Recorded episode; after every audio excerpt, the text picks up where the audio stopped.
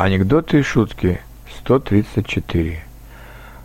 Трехметровый карась, пойманный рыбаком в Москва-реке, заставил этого рыбака выполнить все три своих желания.